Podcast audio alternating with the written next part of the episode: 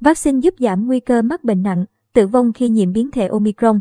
Các nhà khoa học Billy Gardner và Mam Kipatrick tại Đại học California cho biết, vaccine phòng COVID-19 giúp giảm 86% nguy cơ mắc bệnh nặng khi nhiễm Omicron đối với người đã tiêm vaccine theo công nghệ MANA của Pfizer-BioNTech hoặc Moderna, 67% đối với người có miễn dịch kém và 91% sau khi đã tiêm mũi vaccine thứ ba. Thông tấn xã Việt Nam dẫn nghiên cứu được công bố ngày 12 tháng 12 trên trang mạng Messip đưa tin, các nhà khoa học Billy Gardner và Mam Kipatrick tại Đại học California cho biết, vaccine giúp giảm 86% nguy cơ mắc bệnh nặng khi nhiễm Omicron đối với người đã tiêm vaccine theo công nghệ MANA của Pfizer-BioNTech hoặc Moderna, 67% đối với người có miễn dịch kém và 91% sau khi đã tiêm mũi vaccine thứ ba.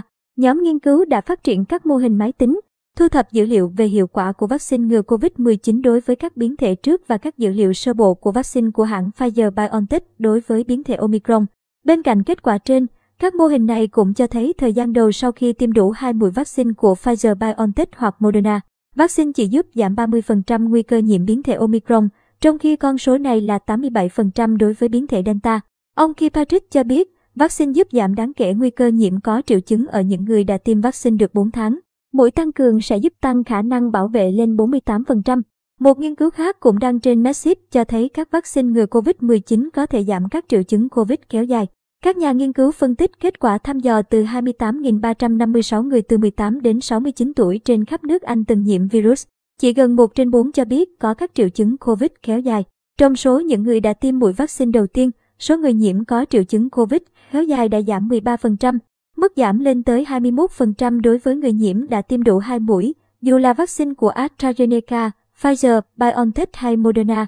Người đứng đầu nghiên cứu trên, ông Daniel Azafani, thuộc Văn phòng Nghiên cứu Quốc gia Anh, cho biết, từ nghiên cứu này, chúng tôi chưa thể khẳng định được cơ chế nào giúp vaccine tạo ra những thay đổi về triệu chứng. Cần thêm thời gian để đánh giá liệu sự cải thiện nói trên có được duy trì trong thời gian dài hay không và tác động của mũi tiêm tăng cường với các biến thể mới. Tốc độ lây lan cực kỳ nguy hiểm. Ngày 13 tháng 12, Bộ trưởng Y tế Anh Sajid Javid nhận định biến thể Omicron đang lây lan với tốc độ cực kỳ nguy hiểm.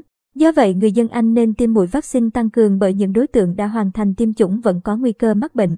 Theo thông tấn xã Việt Nam, tuyên bố này được đưa ra giữa lúc Anh xác nhận ca tử vong đầu tiên do biến thể Omicron.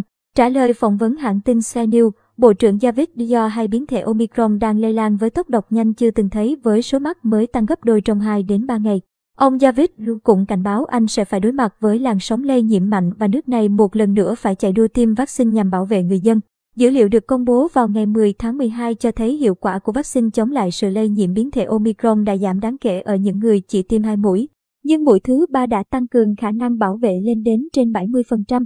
Bộ trưởng Javid cho biết số ca nhiễm biến thể mới này có thể chiếm 40% số ca ở London và hệ thống y tế.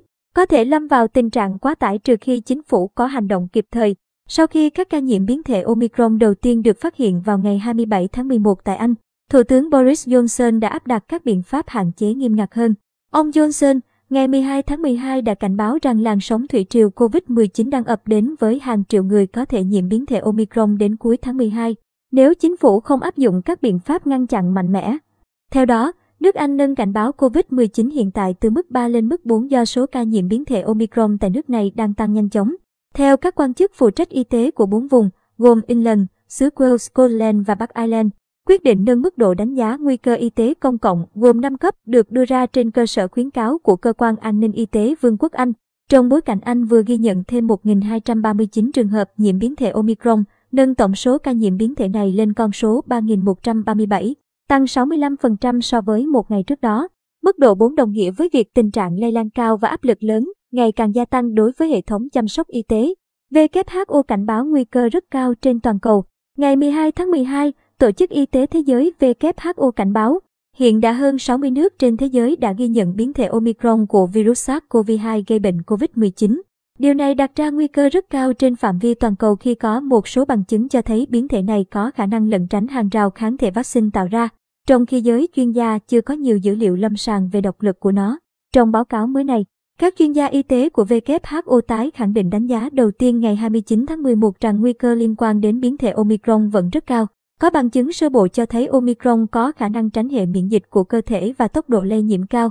Qua đó có thể khiến số ca mắc mới tiếp tục gia tăng với các hậu quả nghiêm trọng. WHO dẫn một số bằng chứng ban đầu cho thấy số người bị tái nhiễm biến thể Omicron đã tăng tại Nam Phi. Theo WHO, mặc dù các nghiên cứu tại Nam Phi cho thấy biến thể Omicron có thể ít độc lực hơn, biến thể Delta hiện là biến thể thống trị toàn cầu và tất cả các bệnh nhân nhiễm biến thể này ở châu Âu đều là thể nhẹ hoặc không triệu chứng. Nhưng độc lực của Omicron vẫn là vấn đề đòi hỏi thời gian nghiên cứu kỹ lưỡng. WHO nhấn mạnh ngay cả nếu độc lực của biến thể Omicron thấp hơn độc lực của biến thể Delta, Dự kiến số người nhập viện sẽ tăng do số ca nhiễm bệnh tăng có thể khiến hệ thống y tế quá tải, dẫn tới nhiều ca tử vong hơn. Dự kiến trong những tuần tới, WHO sẽ công bố các báo cáo mới về biến thể này.